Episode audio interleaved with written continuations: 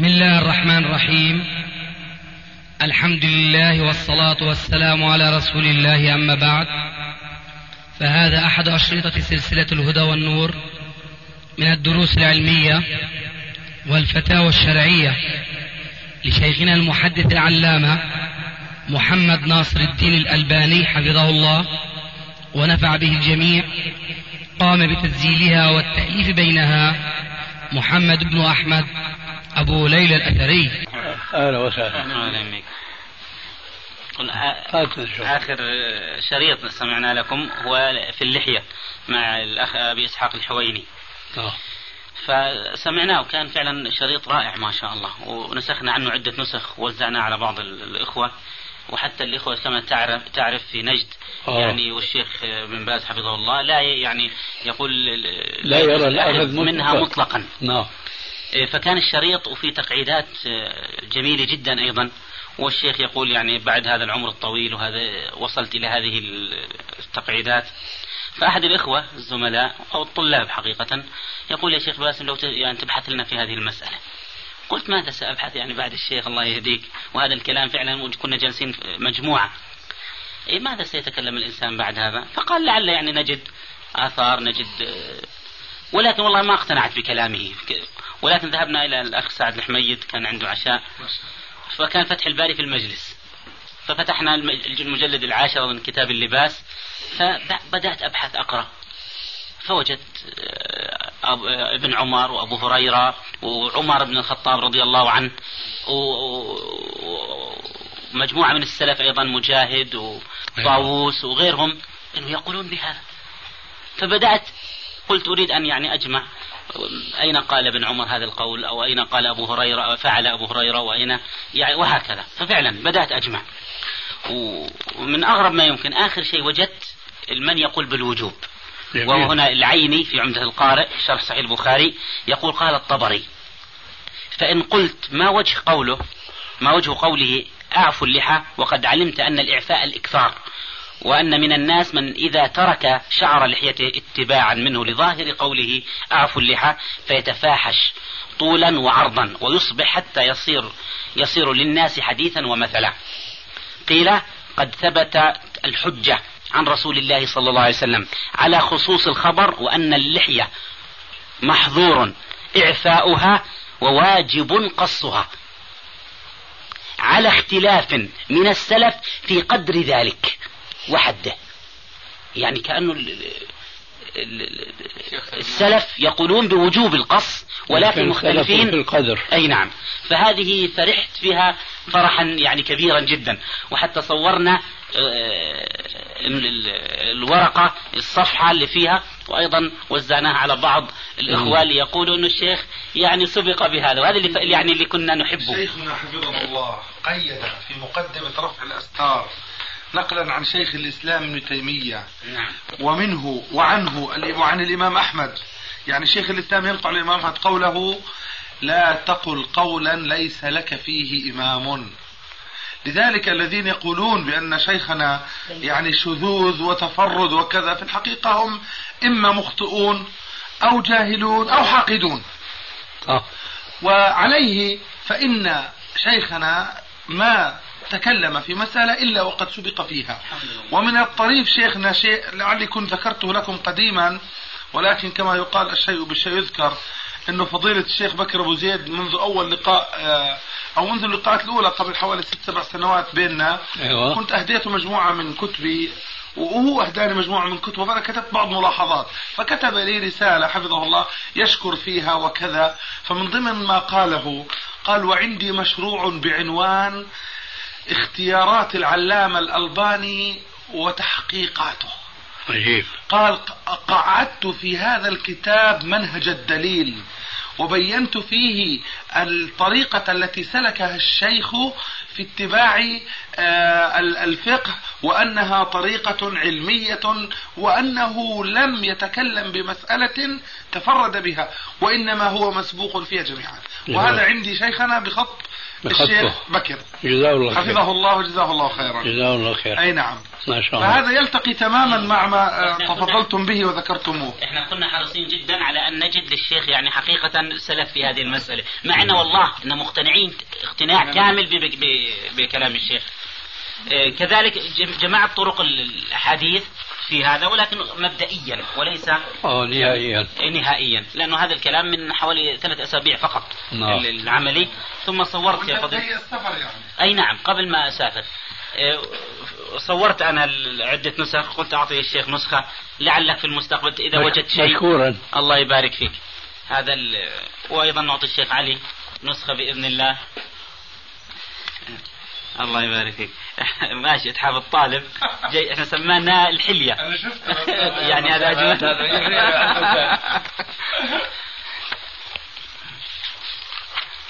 خاصة لو الدخول جاء من أحد الطلاب يعني؟ نعم، نعم. على جسم الله يجزيك تحط عنوان هنا بخطك وبإنشائك. عنوان. عنوان الكتاب يعني. هنا الأخ علي اقترح إتحاف الطالب بما ورد في اللحية والشارب. الآن؟ الآن على السريع. آه، طيب. لكن ما يكون العنوان أوسع من المعنون. تفضل والله إحنا نريد أن نستفيد. لأنه عم تقول له الشارب. لأنه أكثر اللحى اللي جاء فيها اللحية والشارب. نعم لكن أنت تبحث مش بحثا حديثيا فقط. وفقهيا حديثيا وفقهيا نعم. طيب بس في الشارب بحثت أيضا؟ هل لا، هو سنبحث أقص أو حف- خفي؟ حف إيه، الشارب. نعم. فلا مانع وهذا بيكون توجيه بالعنوان. شيخنا هو أنا سرقت آه. العنوان منه. كيف؟ هو يقول الحلية في الشارب واللحية. آه. عرفت شيخنا هذا هو. أيوة. ما جبت الشارب إلا منه. خير إن شاء الله. الله يحفظكم يا أستاذ. يا الله يا كريم. إحنا قلنا أيضا إذا كان عند الشيخ يعني ما في مانع أن يكتب مقدمة وهي ال- أو ننقل المقدمة المقدمة الكتاب من الشريط. ما عندي مانع أن تنقل أما أنك تكلفني أكتب هذا صعب. لا نحن حتى يعني انتصارا لمذهبك وهذا ال- ما بين أنا مقل لك ما في مانع أن تنقل. إيه. آه. نعم. لأنه الإخوان سبحان الله لما ذهبت إلى ال- ال- السعودية الكل الإخوان معقول الشيخ يقول بهذا القول؟ معقول؟ إيه، فكنا ندافع ولكن دفاعا حقيقة ليس قويا. على على ضعف. يعني على على ابن عمر وفعل ابن عمر ويعني ولكن لما سمعنا الشريط كان الشريط فعلا يعني على قوة. عن جبتوا من نسخة الشريط؟ من هنا ما جبنا. ما سجل الشريط هنا؟ عجيب. ما هي مكالمة هاتفية طيب كان الأخ سامي موجود؟ لا. ما كانش. لا نجيب لكم إياه ابدا. والله هذا. جميل جدا جدا يعني فعلا. لا بس كنت أود أنه غيرك يطلب الطلب هذا. شيخنا لا حول ولا قوة إلا بالله. من جهة الأشرطة لي رأي أنا. ها أبو أحمد. أبو أحمد. آه. شو نعسان؟ لا والله صار وكيف فاتك هي لا شيخ أنا كما لا يخفى عليكم آه. يعني آه، كل ما أحتاج به من اشرطه هي تسجيلي فقط. كيف؟ يعني أي شريط شيخنا يعني ما احوزه عندي إلا إذا كان من تسجيلي. لا هذه أنانية. يعني شيخنا هذا موجود. تفضل يا شيخ. هذا موجود شرط على حاله كأنه آه شرط شرط. طبعا وهذا رؤوس أقلام يعني إن شاء الله معليش معليش خير بغيره الله إيه. يبارك الأشرطة إذا خلص الدكتور باسم كلام وحطيت اسمك؟ نعم نعم. وين؟ تحت. أو في الوسط. بس. اي نعم. يا الله يا كريم. لا مسألة مسألة الجمع في الشتاء المغرب والعشاء. هذه سنة أما الظهر والعصر يجمع العصر مع الظهر. هل من السنة؟ من أين جئت بالسنة الأولى؟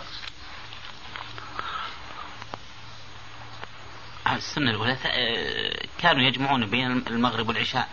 أيوة عندك أنهم ما كانوا يجمعون بين الظهر والعصر؟ ما أعرف. هذا أولا. إيه؟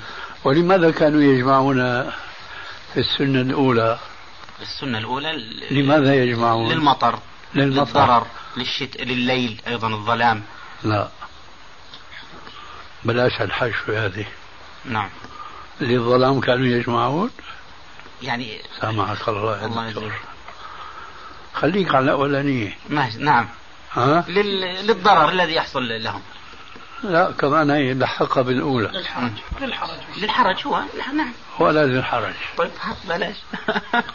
مش بلاش لا. لا عفوا أنا معك يعني. لا أنت ولا أبو إصبع. للمشقة. للرخصة يا أخي مو محرج الحرج يرفع الواجب. ما- سبب الرخصة؟ قبل ما تمشي معي وأمشي معك. تفضل. هل وضح لك قولي الحرج يرفع الفرض؟ لا. كيف لا؟ وما جعل عليكم في الدين من حرج. صلي قائما فإن لم تستطع فقاعدا إلى آخره. المهم آه العلماء الذين يقولون بالجمع يقولون الجمع رخصة. أليس كذلك؟ نعم. طيب. الرخصة إيش معناها؟ مخير أنت بين أن تفعل وبين أن تترك. لكن إن الله يحب أن تؤتى رخصه إلى آخر الحديث. حتى ما نبعد كثيرا ونصحح أجوبتنا نقول السنة الأولى لماذا جمعوا؟ وخذ حذرك في الجواب. جمعوا للمطر. نعم. طيب. ها؟ العلة أقول المطر. طيب. الجمع للمطر أليس هذا كما قال صاحبنا؟ المطر هو العلة صح؟ نعم نعم. طيب. إذا وجدت العلة في العصرين بحاجة إلى نص أنهم كانوا يجمعون؟ هو الجواب لا. ولكن ها ولكن. نشوف إيش ولكن ولا الآن لكن. يعني نحن نحن الآن متبعين. فما ثبت هل ثبت أنهم جمعوا في العصرين؟ هذا الذي نريد. أيضا. نحن انتبه لك نحن متبعون. إذا ثبت لدينا أنهم أمطروا ظهرا ومع ذلك استمروا على الفصل بين الظهر والعصر ولم يجمعوا بينهما. نعم والخرج في عندك هيك شيء؟ هذا الذي نريد أن نثبت هذا الشيء أولا. لا يا شيخ الله الله يهديك. يبارك فيك. انتبه لما أقول. نعم. هذا بيربطنا بالمسألة الأولى تبع اللحية. مشايخنا شو بيقولوا؟ ما كان رسول الله صلى الله عليه وسلم يأخذ من لحيته. هذا نفي. نعم. طيب. أصعب شيء في العلم إثبات النفي. وهذه من القواعد التي ينبغي على كل طالب علم أن يكون على انتباه لها. نعم. أصعب شيء أن تقول ما فعل. رسول الله نعم. كذا. نعم، مع ذلك هن بيتبعوا خلاف القاعدة العلمية التي تقول عدم العلم بالشيء لا يستلزم العلم بعدمه. فهم وأنا معهم ما علمنا أن الرسول كان يأخذ من لحيته. نعم. لكن الفرق هم استلزموا عكس القاعدة.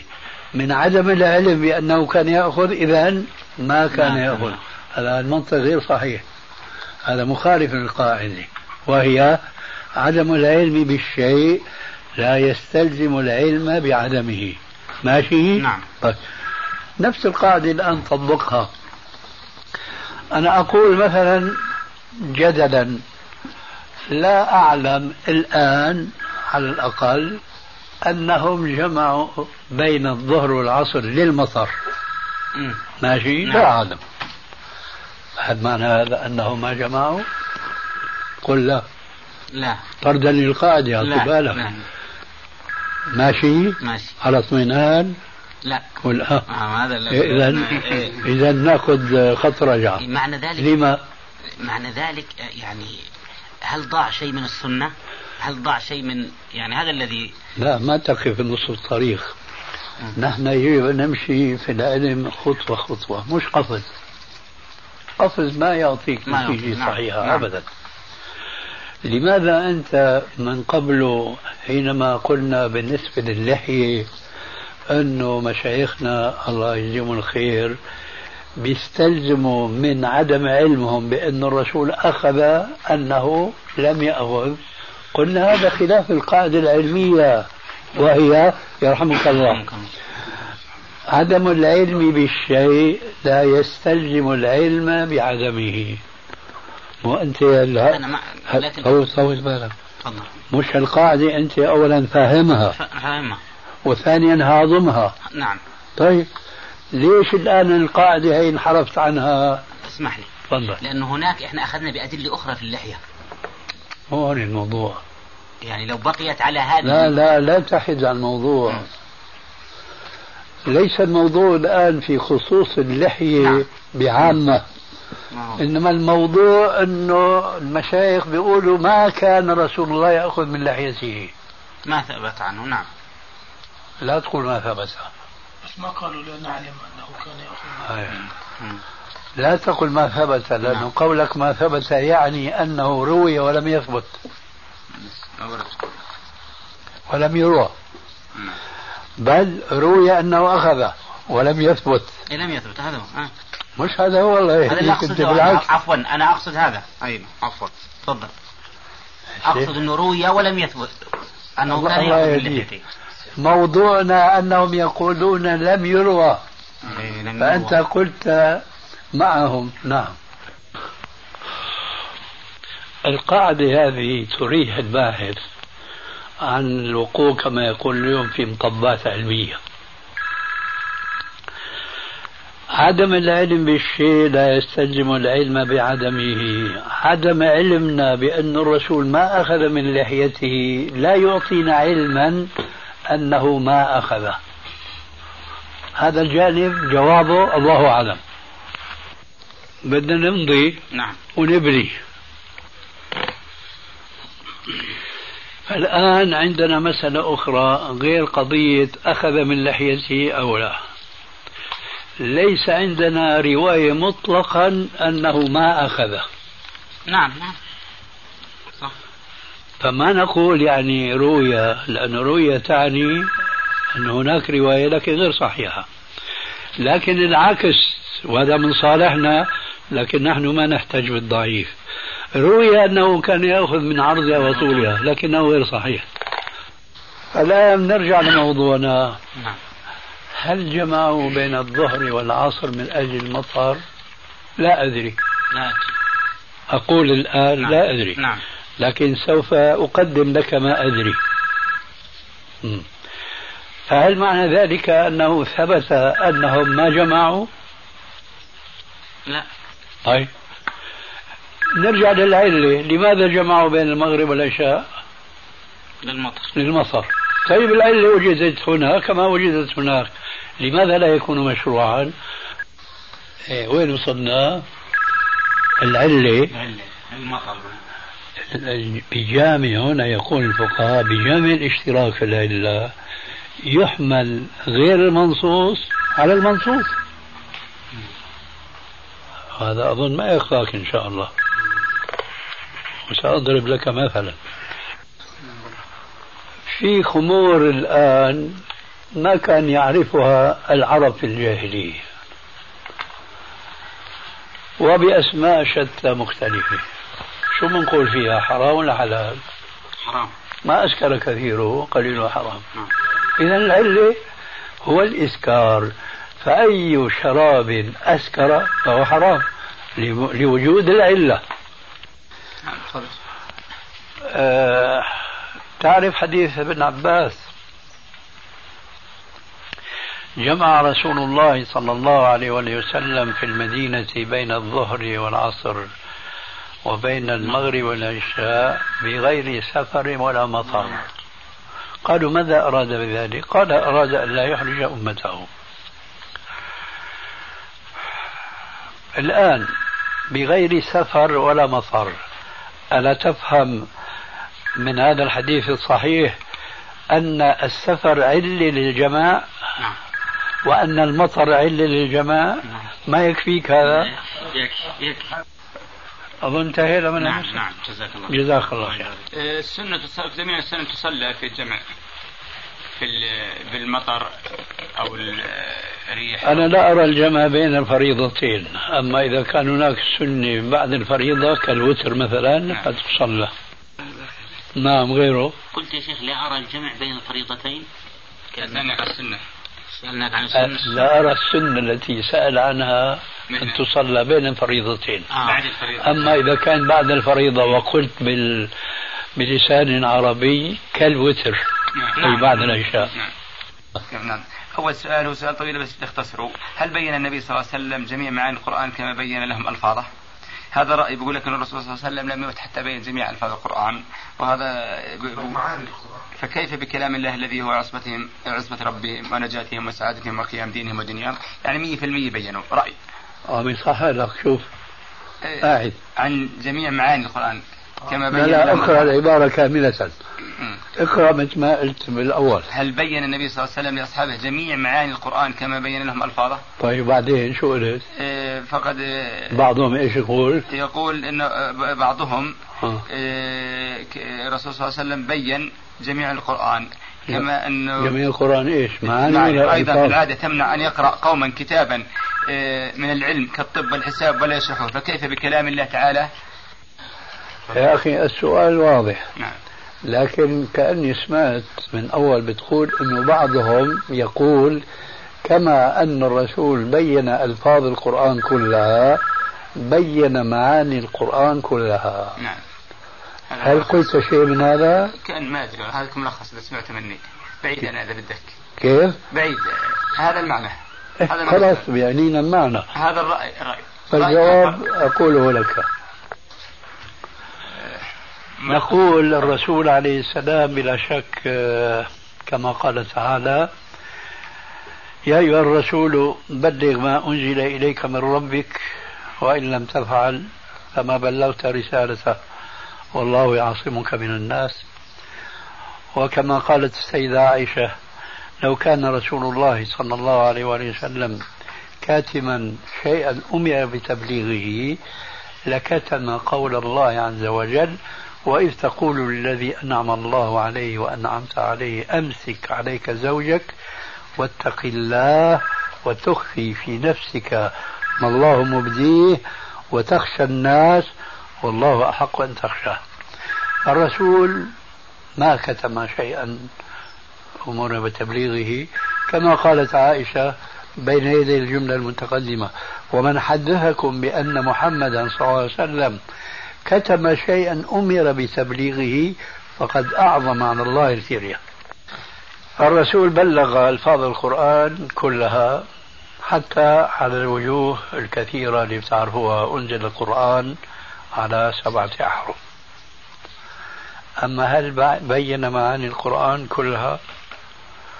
نقول بين كل المعاني التي قد تغلق أو يغلق فهمها على بعض العرب أنفسهم. أما الألفاظ البدهية الواضحة فهي ما تحتاج إلى بيان. هذا هو الجواب. يعطيك العافية شيخنا. معليش لسه في خمس دقائق. السؤال الثاني أين تك... أين يكون موضع التكبير بالنسبة لجلسة الاستراحة في الصلاة؟ أين يكون إيش؟ موضع التكبير. بالنسبة لجلسة الاستراحة في الصلاة. حينما يرفع رأسه من السجود. وقد لاحظت اليوم في السارة أو في الدعوة أنه أحد أخواننا دون السعوديين بيرفع رأسه من السجود وبيسجد سجد بيجلس جلسة استراحة وبيقوم. الله أكبر. هذا قال في كل الأحاديث لأنه كان يكبر حين يرفع. هذا رفع وجلس. ها غيره. هل يجوز قراءة سورة السجدة في ركعتين في فجر الجمعة؟ في الركعتين؟ يعني يقسم السورة نعم. على الركعتين. نعم. أفضل سؤالك. حاضر. تعرف شو كان سؤالك؟ نعم. وهو؟ هل يجوز قراءة سورة السجدة؟ أفضل سؤالك. فإذا كان سؤالك هل يجوز؟ نعم. طبعا يجوز. نعم. لكن لعلك تريد هل يكون جاء بالسنة أم لا؟ نعم يجوز. ولا ما تريد هذا السؤال؟ آه، وضح جزاك الله خير. طيب. تفضل لك يلا غير لحي حالك باقي دقيقتين جزاك الله لأنه أبو أحمد بالمرصاد. بدك تحسب علينا يا شيخ؟ الناس اللي بيسألوا يا شيخ الله يرضى عليك أنت المعتني ترى. نعم. هؤلاء نعم. لا كلنا اخذ نصيبه نعم شيخنا. أيوة. تفضل. إذا ليست من السنة نقول. ليست من مع السنة الجواز يا شيخنا. أي نعم. ليست من السنة. من السنة. أنا كلمة كلمة لأن الأخ سليم عزيز علينا هو إمام مسجد في المستشفى. كيف؟ إمام مسجد وخطيب في المستشفى بيسة ويحب السنة ويدعو إليها جزاه الله خير. جزاه الله. ما هو حكم رفع الصوت بالذكر بعد الصلوات المكتوبة؟ يرفع حتى يؤذي المصلي. إذا كان إماما يرفع صوته بالذكر تعليما وإذا كان منفردا فإذا رفع صوته فقد عصى نبيه. وإذا كان مأمون. آه. هل هو- هل هو من هذا؟ صوته جزاك الله خير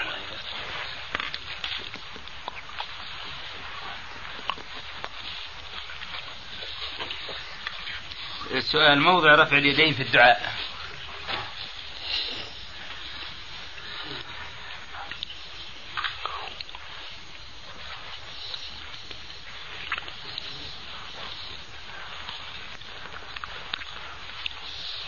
شوف تعرفوا حديث أنس. نعم. في الصحيحين أنه حينما جاء الرجل يوم الجمعة والرسول يخطب فرفع يديه حتى بان إبطاه. نعم. لكن ما في عندنا بيان دقيق بعد ظهور الإبطين أنه لوين بيرفعهم. فالميزان أو الضابط هو بحيث أنه يظهر الإبط. لأنه ممكن إظهار الإبط يعمل هيك مثلا. وممكن هيك ممكن هيك. فما في عندنا التفصيل الدقيق إلا هذا. ثم يبدو أن هذا الرفع حتى يظهر الإبطال لم يكن مضطردا. فيكون الرفع دون ذلك عادة فإذا بالغ إذا بالغ ظهر إبطال رفع جزاك الله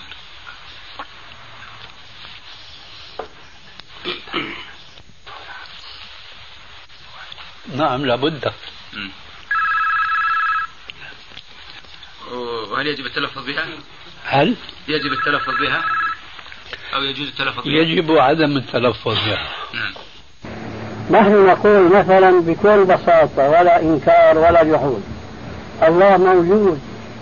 فهل اسم موجود من أسماء الله عز وجل؟ طبعا لا. الذي ينكره العلماء أنه لا يجوز تسمية الله عز وجل ووصفه إلا بما سمى ووصف به نفسه لا يعنون الجملة الخبرية التي يطلقها الإنسان ثم لا يقف عندها فيصف الله عز وجل بأنه من أسمائه أنه موجود ومن أسمائه بأنه شارع وإنما هو يخبر خبرا محضا. وهذا ما يبينه ابن تيمية الذي يقول السائل بأنه يستعمل كلمة الشارع لأن هذا إخبار عن معنى قائم في الذهن يعبر عنه الإنسان. فالله عز وجل إذا قال قائل ليس بمفقود ليس بمعدوم لا يكون قد أطلق اسم على الله أو صفة من صفات الله لكنه بهذه الكلمة ليس بمعدوم يعبر عن كلمة الباقي أو اسم الباقي والحي القيوم ونحو ذلك. لهذا لا ينكر مثل هذا الاستعمال إذا لم يستعمل على أنه اسم جاء عن السلف أو إنه صفة جاء في الشرع منصوصا عليها يشاع أو يتهم البعض السلفيين بأنهم مهتمين فقط في قضية التوحيد وخاصة توحيد الأسماء والصفات أكثر من غيره فلماذا؟ هذا السؤال ألاحظ في الحقيقة أن فيه اعتدالا وأرجو أن يكون السائل قد قصد ذلك ولم يكن منه رمية من غير رام كما يقال. لأنه جاء في ختام السؤال أكثر من غير ذلك. فنقول صدقت. وهل هذا خطأ أن يهتم الدعاة السلفيون بدعوة المسلمين إلى أس الإسلام ألا وهو التوحيد؟ أكثر من غير ذلك مما هو دون ذلك بكثير. فهذا يعني هو سؤال فيه إشارة إلى أن هذا خطأ. إن كان الأمر كذلك فالسائل هو المخطئ. لماذا لو سألنا لو سألنا أي واحد من هؤلاء الذين ينقمون على السلفيين اهتمامهم بالتوحيد وما يتفرع منه من محاربة الشركيات والوثنيات والخرافات والعقائد الباطلة؟ إذا قلنا لهؤلاء المنكرين فأي شيء ينبغي أن نهتم أكثر؟ أنا أتحداهم أن يقولوا أن هناك شيء أهم من هذا. نعم في هناك أشياء هامة وهامة كثيرة جدا وقد لا يستطيع أن يقوم بالدعوة إليها أو بفهمها شخص واحد بل ولا أشخاص بل قد لا يستطيع أن يقوم بها جماعة وحده وإنما جماعات. وكما قيل العلم إن طلبته كثير والعمر عن تحصيله قصير فقدم الأهم منه في الأهم. فإذا كان الداعي السلفي لا يستطيع أن يبحث مثلا في السياسة وفي الاقتصاد وفي مدري أشياء تسمى اليوم في العصر الحاضر والاصطلاحات لا يستطيع لأنه لم يعطى الإنسان قدرة تتسع وحافظة تتسع لكل ما يجب أن يعلمه جماعة المسلمين فيحيط به فرد من أفرادهم. هذا أمر مستحيل والله عز وجل يقول لا يكلف الله نفسا إلا وسعها. فإذا على كل مسلم أن يقوم بواجب من الواجبات خاصة إذا كانت واجبات عينية. فإذا انتهى منها قام بواجبات كفائية. أما لماذا فلان يعمل في كذا ولا يعمل في كذا؟ هذا خطأ. من من من الناس مهما أحسنتم الظن به يقوم بكل شيء يجب أن يقوم به المسلم؟ هذا أمر مستحيل خاصة في باب الفروض الكفائية. مثلا. أولئك الذين نراهم يشتغلون مثلا بالناحية السياسية الإسلامية زعموا. لماذا لا يهتمون بإصلاح عقائد المسلمين؟ ويعيش الفرد الواحد منهم في حزبهم وفي جماعتهم بضع سنين أو أكثر ثم يخرج بعد ذلك لم يفقه العقيدة لم يفقه معنى لا إله إلا الله التي فهمها العرب في أول الإسلام وهم لا يزالون في كفرهم وفي ضلالهم لكنهم بعد أن فهموها كفروا بها. كما قال الله عز وجل حكاية عنهم أنهم قالوا أجعل الآلهة إلها واحدة؟ إن هذا لشيء عجاب. المسلمون اليوم كثير منهم جدا لا يفقهون هذه الكلمة. فلماذا هؤلاء الذين يشتغلون زعموا بالسياسة ويشتغلون زعموا بالتربية لماذا لا يعنون بإصلاح العقيدة؟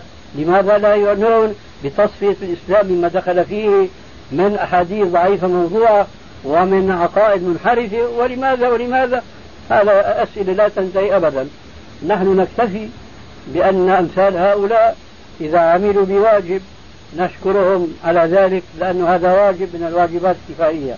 ولكن بشرط أن لا يحاربوا أولئك الناس الذين يقولون عنهم بأنهم صرفوا حياتهم في إيش؟ الدعوة للتوحيد.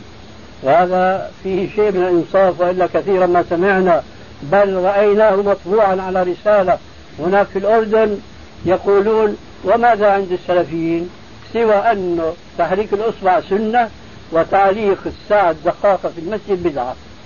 وهو هذا الذي يكتب هذا يعلم.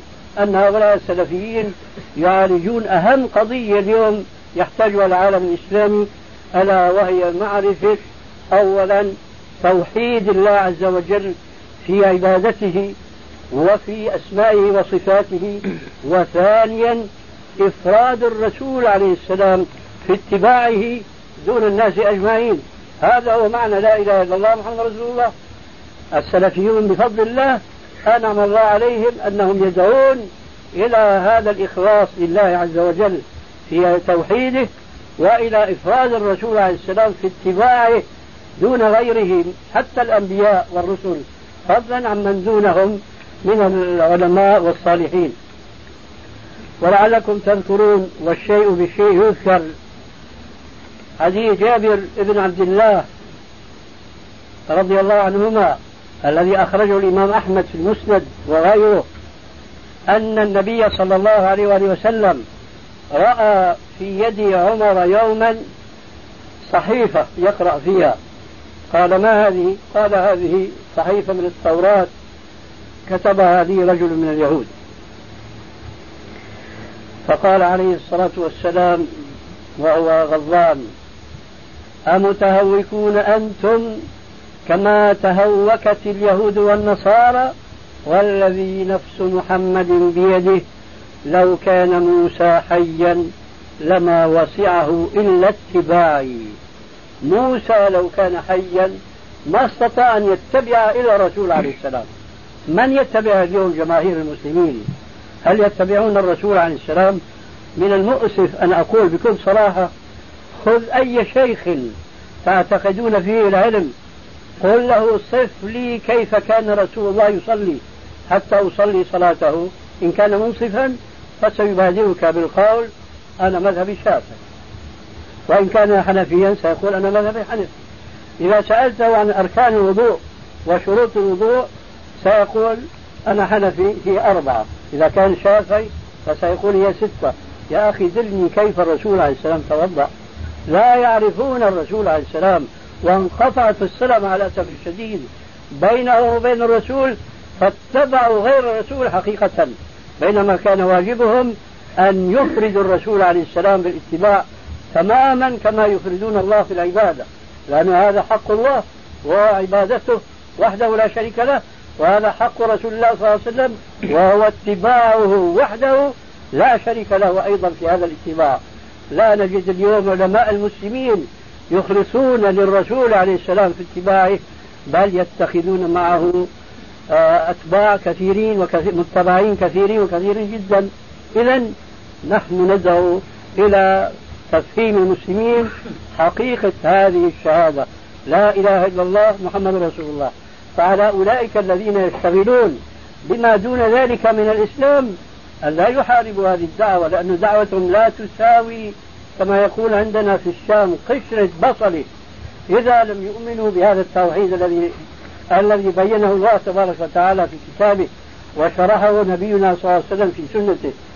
ربنا يقول لئن أشركت ليحبطن عملك ولتكونن من الخاسرين. لئن أشركت ليحبطن عملك. اليوم مئات الألوف من المسلمين يصلون ليس فقط الصلوات الخمس. بل يصلون والناس نيام. يحجون إلى بيت الله الحرام وليس فقط حجة الإسلام بل قد يحجون في كل عام. ومع ذلك ففي بيت الله الحرام نسمع الشرك يعمل عمله. ما فائدة هذه العبادات؟ إذا كان ربنا عز وجل يصرح في كتابه كما سمعتم لئن أشركت ليحبطن عمله. وقال عز وجل في حق الكفار وقدمنا إلى ما عملوا من عمل فجعلناه وباء منثورا. إذا نحن إن كان يجوز لنا أن نفخر بأننا ندعو في أكثر أمورنا ودعوتنا إلى التوحيد وتوحيد الأسماء والصفات إن كان يجوز لنا أن نفخر بذلك فنحن فخورون جدا لأننا نحقق نصا في القرآن فاعلم أنه لا إله إلا الله. فعلى الآخرين أن لا يحاربوا هذه الدعوة بل ينقادوا معها حتى يستفيدوا من جهودهم الأخرى التي هي دون تلك الدعوة بدرجات صحيحة وصحيحة جدا. يقول السائل ما حكم من يساعد في نشر كتب الأشاعرة وغيرهم من الفرق الضالة؟ هذا السؤال لابد من توضيح الجواب عليه. إذا كان الذي يطبع هذه الكتب ليتعلم الناس فيها عامة الناس يتثقفوا بما فيها من كلام بل من علم الكلام. فهذا طبعا يصدق فيه الشطر الثاني من قول الله عز وجل في القرآن الكريم وتعاونوا على البر والتقوى ولا تعاونوا على الإثم والعدوان ففي هذا النشر تعاون على الإثم والعدوان. أما إذا كان النشر في فلان شهيد أو استشهد في سبيل الله. الشهيد في الإسلام يا إخواننا الكرام له حالتان. إما أن تكون شهادته حقيقية وإما أن تكون شهادته حكمية وليست حقيقية. الشهادة شهادتان. الشهادة الأولى هو القتيل من المسلمين يقع شهيدا في المعركة وهو يقاتل في سبيل الله. فهذا هو الشهيد حقيقة وهذا له أحكام معروفة في الإسلام فهو لا يغسل ولا يكفن ويدفن في ثيابه التي تضمخت بالدماء الزكية ويدفن في المكان الذي وقع فيه صريعا. هذه أحكام خاصة بالشهيد في المعركة. ثم هناك شهادة حكمية. ولا يترتب من ورائها شيء من هذه الأحكام المتعلقة بالشهادة أو الشهيد الحقيقي. هذا النوع من الشهادة وهي الشهادة الحكمية إنما تؤخذ بطبيعة الحال من ما حكم الشارع الحكيم بأن من اتصف بكذا فهو شهيد. مثلا يقول الرسول صلى الله عليه وآله وسلم من مات دون ماله فهو شهيد ومن مات دون دمه فهو شهيد ومن مات دون أرضه فهو شهيد من قتله بطنه فهو شهيد من قتل بالغرق أو الهد الهدم فهو شهيد. من قتل بداء السل فهو شهيد. المرأة الجمعاء تموت في نفاسها فهي شهيدة.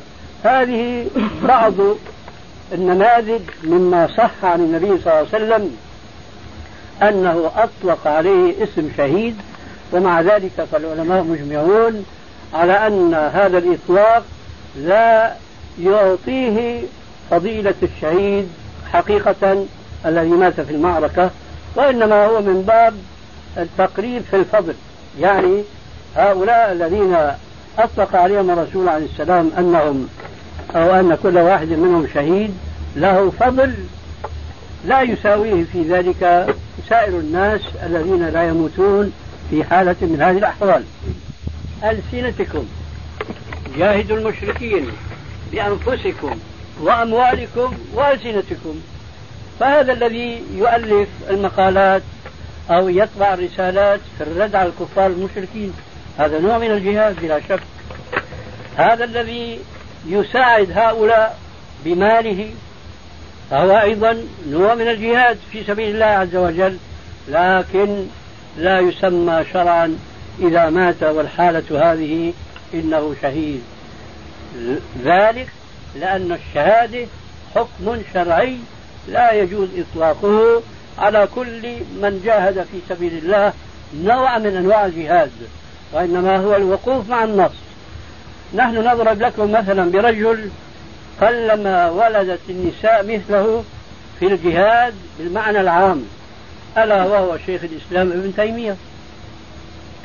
ويكفيكم أنه مات في السجن محبوسا ظلما وعدوانا لأنه كان يصدع بالحق ولا تأخذه بالله لومة لائم. فأرونا أي كتاب من كتب علماء المسلمين الذين يترجمون لهذا الرجل ويبينون أنه كان أمة واحدة وصفوه بابن تيمية الشهيد الشهيد ابن تيمية. الحق والحق أقول إن هذه الكلمة أصبحت اليوم مبتذلة. إلى درجة نضحك نحن من بعض الناس أن رجل قتل آخر ظلما وبغيا وعدوانا. فيأتي آخر فيقتل القاتل. وإذا بالقاتل بهذا القاتل الذي صار قتيلا وأخذ جزاءه في الدنيا حينما يحمل على النعش وعلى الرؤوس تسمع الناس يقولون والشهيد حبيب الله. فأصبحت الشهادة كلمة مبذولة. عندنا في سوريا كان شاهد آه، قصة رجل في الحرب مع اليهود اسمه جول جمال يمكن سمعتم باسمه. هذا رجل نصراني وأصبح بين الناس حتى المسلمين لجهلهم وضلالهم وبعدهم عن الإسلام الشهيد جول جمال وحتى أطلق اسمه على مدرسة ولافتة كبيرة مدرسة الشهيد جول جمال. ما الذي سوغ هذا الانحراف البالغ في إطلاق هذا الاسم حتى على الكافر؟ تساهلنا نحن في استعمال هذه الكلمة حتى أدخلنا فيها أو تحتها أي معنى له يعني منزلته في الإسلام. هذا لا يجوز إسلاميا. يجب يجب أن نقف كما قال تعالى وتلك حدود الله فلا تتعدوها مش كذا إيه؟ فلا تعتدوها. ومن يتعدى حدود الله فقد ظلم نفسه. فنحن إذا خلاصة كلام لا نطلق لقب أو اسم الشهيد إلا على ما جاء في السنة بأنه شهيد مهما كان عمله عظيما. كما ضربنا لكم مثلا بهذا الرجل العظيم ألا وهو شيخ الإسلام ابن تيمية الذي مات وهو سجين. لا نقول عنه إنه شهيد وإن كنا نريد أن نطلق هذه الكلمة على بعض الناس من الأبطال الذين أبلوا بلاء حسنا في سبيل خدمة الإسلام ومحاربة أعداء الإسلام لقلنا الشهيد ابن تيمية. ولكن حاشا لله أن نعظم الناس بألفاظ ما جاء الإذن لنا في شريعة الله عز وجل أن نستعملها وفي ذلك عبرة لمن يعتبر وذكرى لمن يتذكر.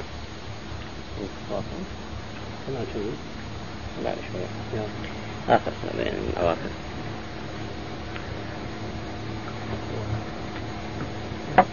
يشيع البعض بأنكم تضاعفون وتصححون دون ضوابط والدليل على ذلك أنكم أحيانا تتشددون في التصحيح وأحيانا تتشددون في التضعيف أحيانا تصححون في الصحيح وتضعفون في صحيح الجامع نعم. وتقولون رجعنا عن كذا وكذا.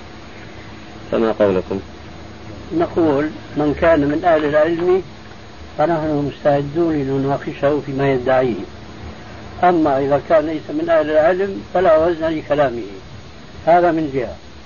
من جهة أخرى أنا أعترف وأقول كما قلت آنفا إن جاز لي أن أفتخر فأنا أفتخر لأنه إذا تبين لي الخطأ رجعت عنه ولا أصر عليه كما يفعل غيري.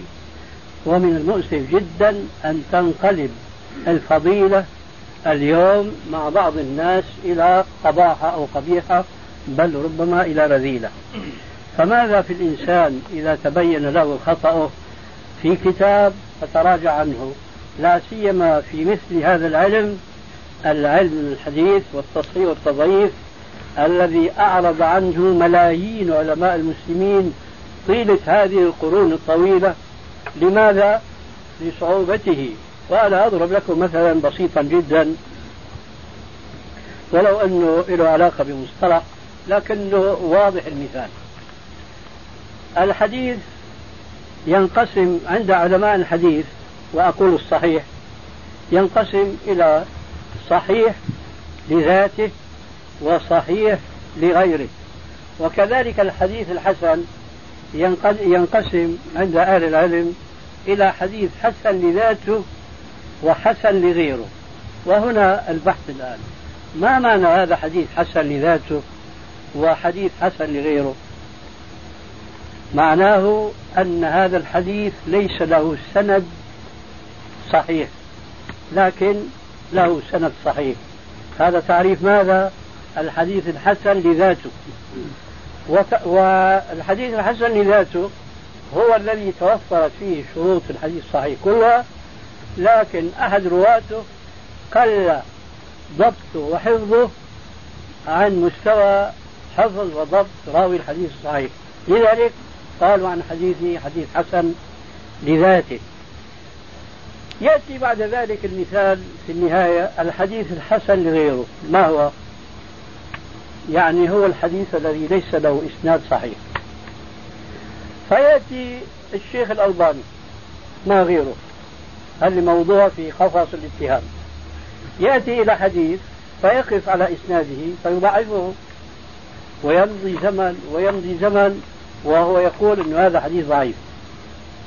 وإذا به وهو منغمس كل حياته في دراسة المخطوطات فضلا عن المطبوعات وإذا به يرى لهذا الحديث طريق أخرى. وأقل ما يفيد هذه الطريق الأخرى ذلك الحديث الذي هو ضعيف أنه يرفعه من الضعف إلى مرتبة الحسن لغيره. فأقول في كتاب آخر هذا حديث حسن.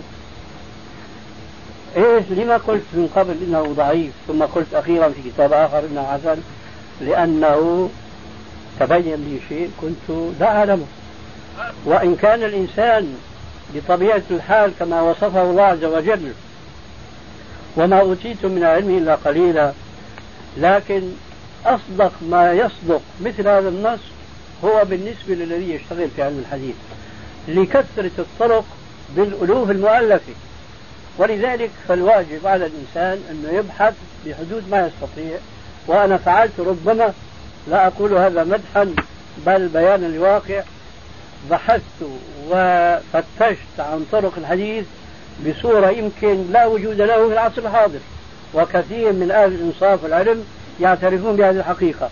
لكن هل أنا أحط بكل شيء علما؟ هيهات هيهات. فاتني ويفوتني الشيء الكثير. فهذا مثال بسيط. فالذي يجهل هذه الحقيقة إليه الألباني ضعف الحديث في الكتاب الفلاني ثم صححه في الكتاب الفلاني. هذا مثال للحديث الذي ضعفته في كتاب وقويته في كتاب آخر.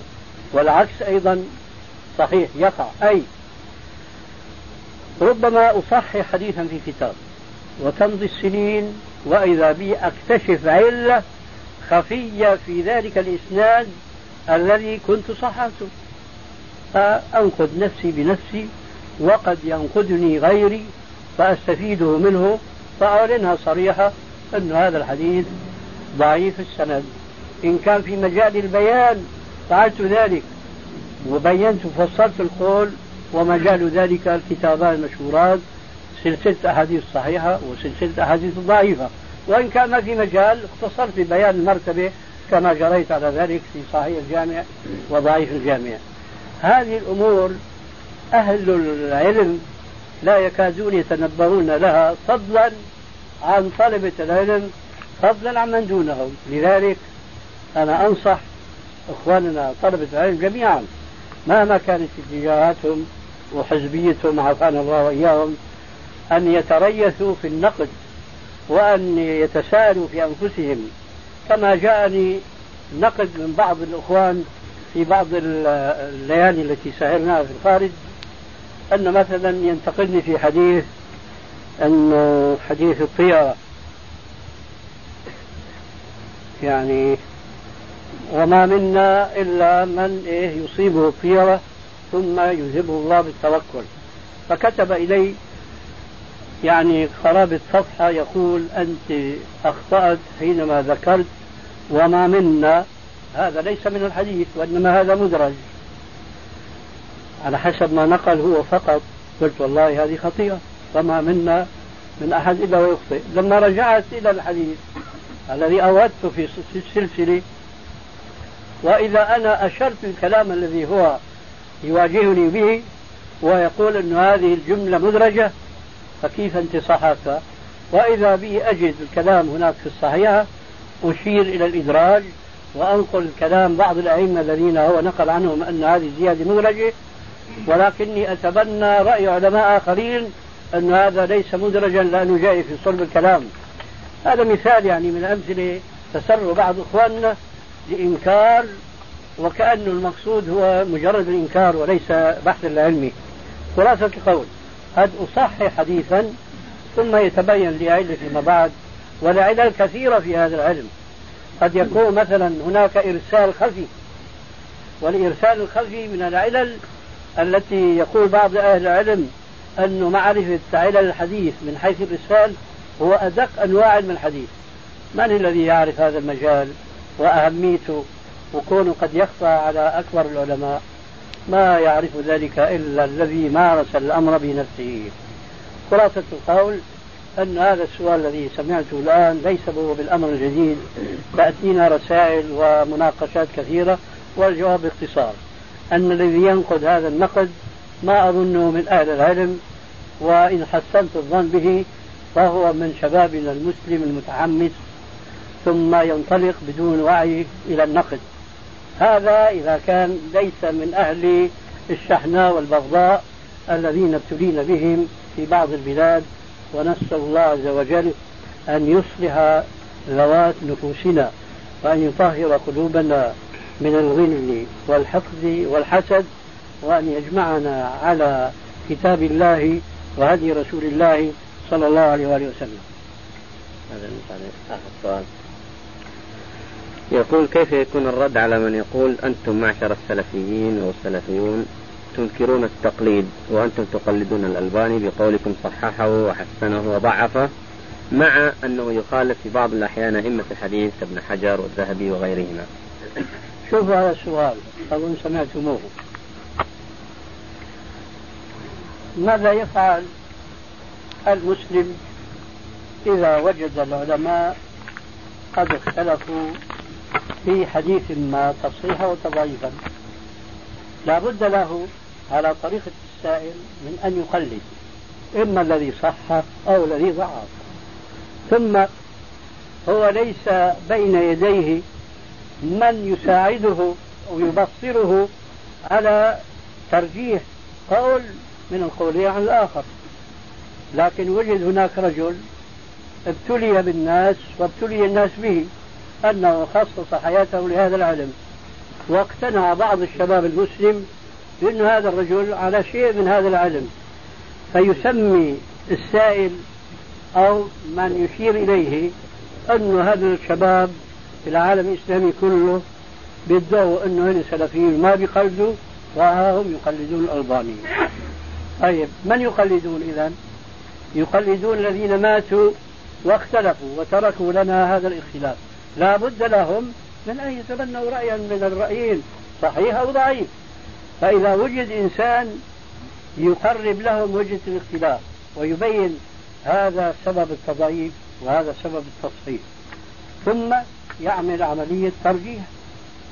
فهل هذا يكون يعني خير من الله عز وجل أن قيض لهم إنسانا يبعث لهم هذا العلم من جديد ويبصر الشباب المسلم ويحركهم ليعملوا في علم الحديث؟ لا أقول أمرا يعني أو لا أكشف سرا كما يقال. قبل ثلاثين سنة لم يكن في العالم الإسلامي عالم كاتب خطيب يذكر حديثا في خطبته أو في كتابه أو في أي مجال من مجالات العلم يقول رواه البخاري ورواه مسلم أو رواه فلان وصححه فلان أو إذا جاب حديث ويقول كمان إسناده ضعيف. هذا ليس له ذكر إطلاقا في العالم الإسلامي كله قبل ثلث قرن من الزمان. لكن اليوم الحمد لله تجد النشاط في الاعتناء بالحديث وتخريجه وحتى البعض يحاول يصحح وهو لما يبلغ مرتبة التصحيح والتضعيف معناها صار في العالم الإسلامي حركة علمية عديدة